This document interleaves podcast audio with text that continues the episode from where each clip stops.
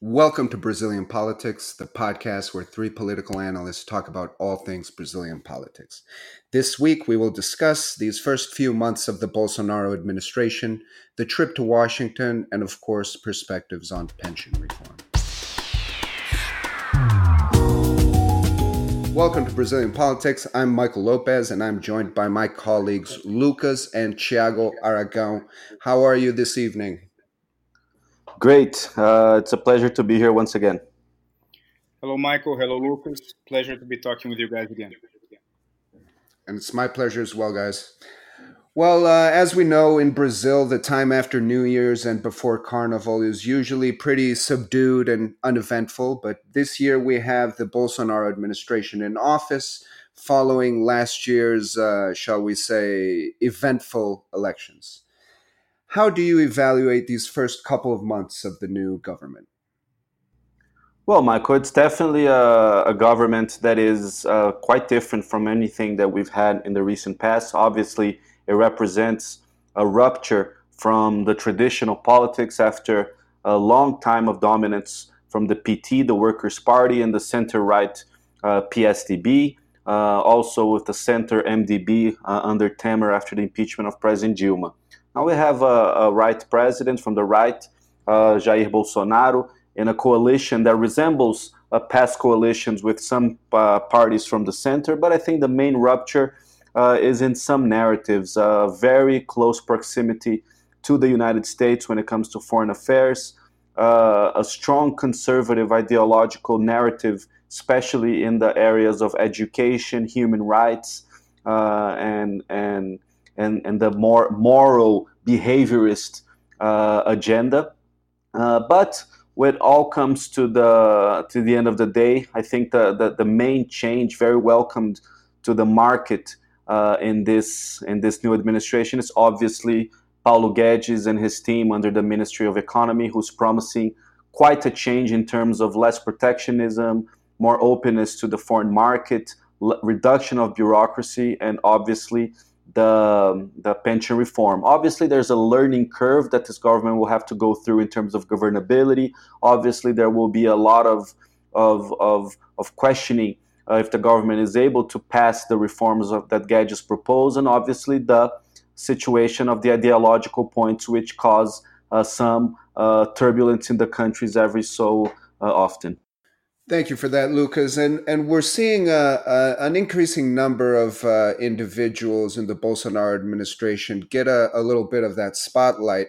Um, so, who do you see as the most influential members of Bolsonaro's inner circle, and does it vary for different topics? Uh, Michael and Lucas, of course, it varies uh, through different topics. Uh, naturally, we have to put the family first because you don't you, you, you don't have only a relationship of advisory and friendship but also the, the personal relations of father and son in relation to the three sons that occupies uh, political positions. But more than that what we see is still during these first three months the definition of space occupied by all the groups that are parts of this administration. Uh, the military that which occupies uh, part of the of the palace in very important positions and other key ministries they are still understanding trying to understand what's what is the outreach of their influence. Uh, the economic team also they have also to identify how far their influence goes within other ministries and who will be able to perform the necessary relationship and negotiation with the congress which still doesn't demonstrate how uh, who in, in, the presidential palace is leading this this uh, articulation with the Congress.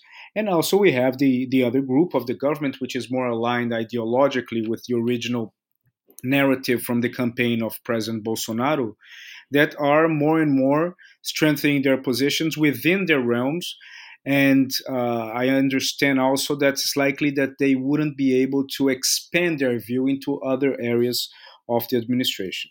Uh, Lucas, Thiago mentioned uh, some concerns surrounding the political uh, interlocution of the government with Congress and, and political negotiations. Uh, who is really heading up these efforts and uh, how are they doing so far? Well, Michael, it, it has a very different structure in other uh, comparing to other governments. We we had under President Lula, for instance, a very strong figure in the in the in the image of José Dirceu and even of Lula himself and former Minister of, of, of Institutional Relations, José Múcio Monteiro, today in the audit court. Temer had some very heavy hitters in terms of political negotiation. Bolsonaro, since he comes from a very new party with uh, with with friends in the political circle that aren't uh, heavy hitters in the in, in the negotiation, he ha- is giving some space to different people. You have Paulo Guedes learning how to do a lot of the negotiations since he's a very strong figure in the country because of his uh, curriculum and his history and the way that he defends uh, the pension reform. But I will have to say that the, the, the administration will fall under uh, two specific names from this moment on. Bolsonaro himself, who has a very strong media presence, social media presence, uh, a good control over his party, but mainly the president of the House, Rodrigo Maia, who takes the approval of the pension reform very uh, personally. He sees it as a way to uh, enhance his political power because he believes that if the pension reform is approved under his sight, under his guidance, the econ- economy in the country will definitely uh, incre- improve, and he could be the poster boy uh, of this recovery.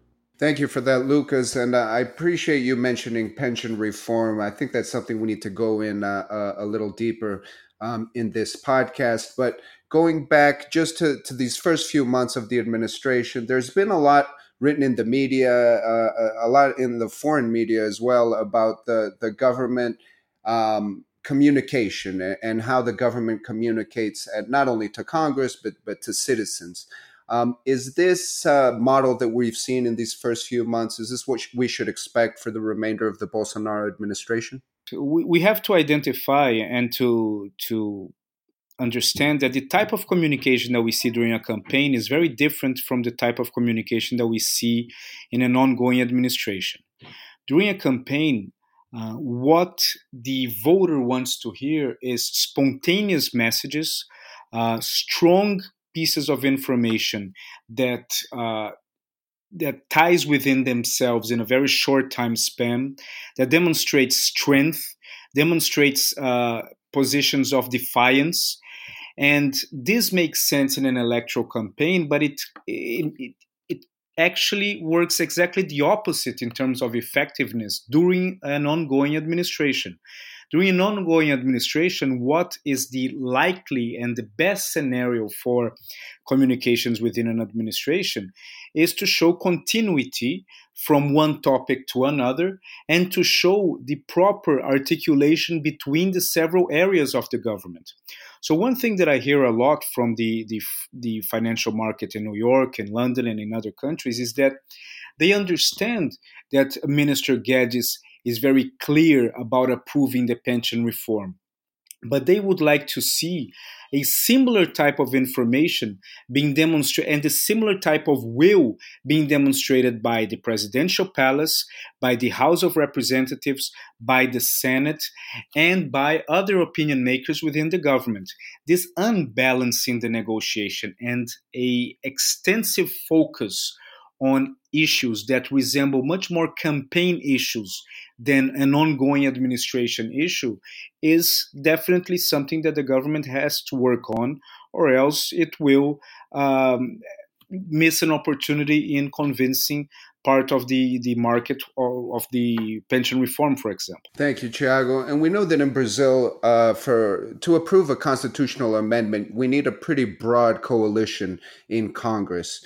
Uh, Lucas, what does this coalition look like right now? What can we expect it to look like uh, in the future? And what are the tools at Bolsonaro's disposal to build and manage this coalition? Look, I think that, uh, in all fairness to the Bolsonaro administration, the pension reform uh, war hasn't begun yet. It still uh, hasn't had its first step its analysis in the Constitution and Justice Committee, which is merely a constitutional analysis. And then you have the real battles in the special committee, which will uh, debate its actual content, and then the floor of the House and the floor of the Senate. I think that the biggest change that we will see from the way that they go negotiate now to, let's say, 40 days from now, is that the parties will start to find motivation, especially the center parties in Congress, to help the government. And how will this motivation appear? It won't appear out of the blue, out of love. It's going to appear because the government will start uh, to negotiate either with budget amendments or with positions in the executive branch, which will be done uh, like the coalition presidency that we've had in Brazil for decades, but uh, taking a little bit more care in terms of having technical names occupying these positions. I think the tools that Bolsonaro have at this moment is that we're very far from uh, uh, elections, so the, gov- the Congress loses its argument that it won't vote because its constituents might harm them in the election. The second point is that uh, this government is not the Temer uh, sorry, the, this proposal is not Temer's proposal, which was deeply rejected by society. Since Bolsonaro has somewhat of a good popularity, this has followed through the popularity of the pension reform. And obviously, uh, the support of the governors, which could come uh, through uh, fiscal helps given by the Ministry of Economy Guedes, especially if the transfer of rights from Petrobras is organized still this year. So there are a couple of, of, of tools that Bolsonaro has to put in place to find the motivation within the congressman uh, to to advance this. Uh, this, this pension reform. Some of these variables and these tools are external, such as the transfer of rights, his popularity, uh, the use of social media, and some are internal in Congress. Uh, the, the, day-to-day negotiation with the parties, which we already start uh, seeing in, in Congress right now. Just to, to finalize, in the last 10 days, Bolsonaro met with dozens of congressmen. A, a, quick analysis of his agenda shows that he has intensified the meeting with congressmen, especially if compa- compared to January or February. And a, a quick follow up question Does the content of the proposal, uh, there's, uh, there's uh, several complicated aspects to the proposal, but overall there's savings of over a trillion reais over 10 years. Uh, is the content of the proposal enough?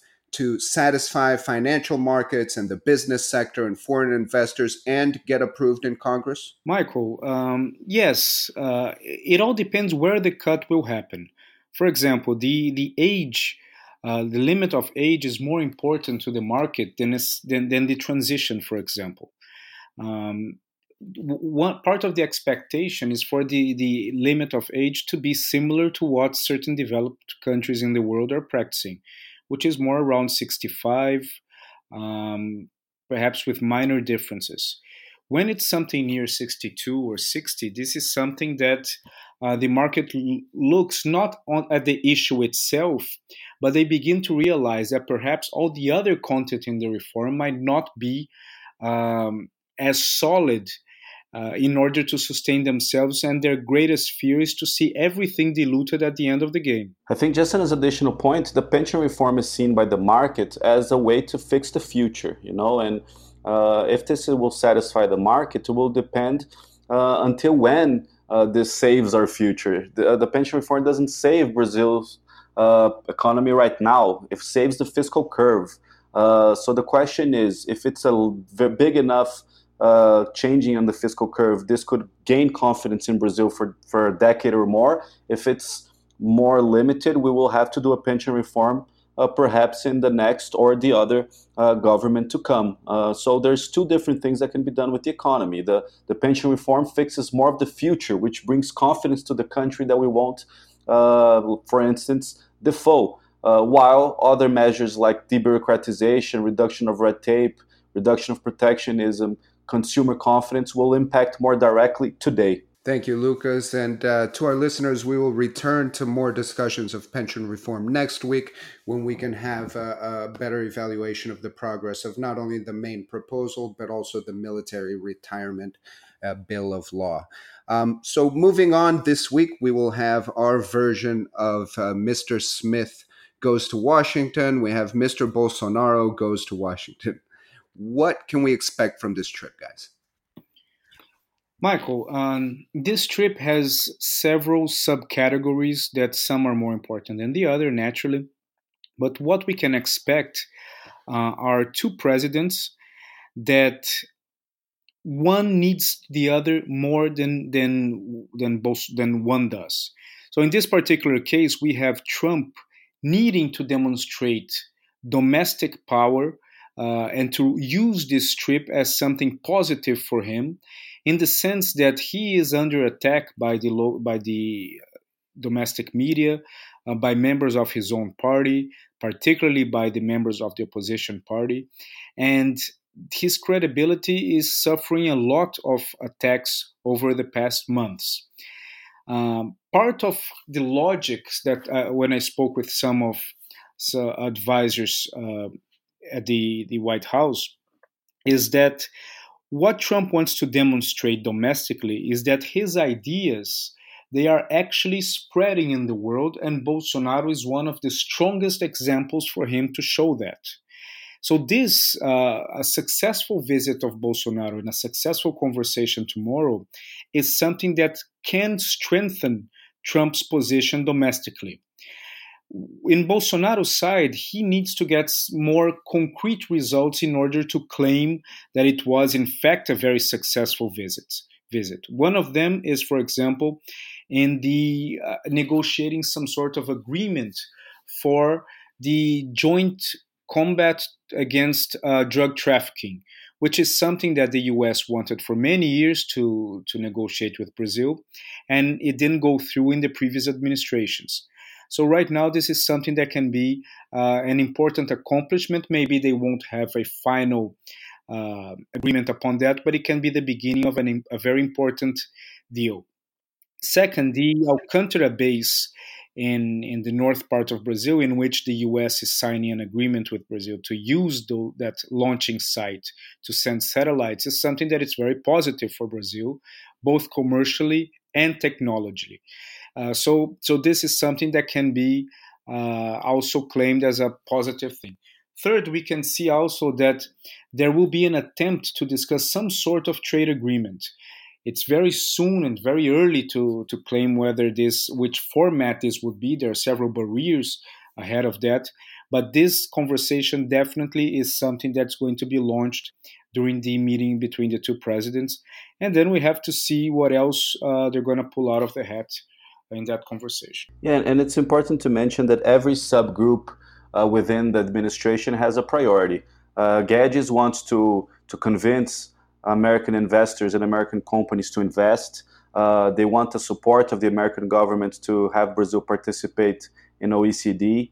Uh, you have the ideological uh, nucleus uh, headed by Ernesto Araújo and, and, and Felipe Martins and Eduardo Bolsonaro and the president himself, which want a, a cultural uh, connection with the government, which is simpler to, to have than uh, what Guedes is expecting. You have the military wanting more certainties in what's the strategy in Venezuela. So it's multiple agendas for multiple actors, and we might not have uh, an answer at the end of the trip for all of these groups. I think the the one that is the toughest agenda is definitely the economic uh, agenda because the United States has already compromised to help Argentina going to OECD. There is no uh, strong signal that they're going to going to formally uh, uh, aid Brazil in this entrance. And obviously, the investors is something that will depend on the, the future and the capacity of the government to negotiate the pension reform and bring economic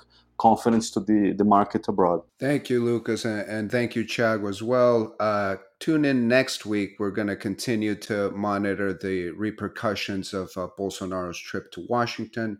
But this will do it for this episode of Brazilian Politics. I want to thank uh, Lucas and Thiago for, for taking part. And most of all, I want to thank the listeners for tuning in. Uh, please tune in next week when we will have more discussions on Brazilian politics. Thank you very much.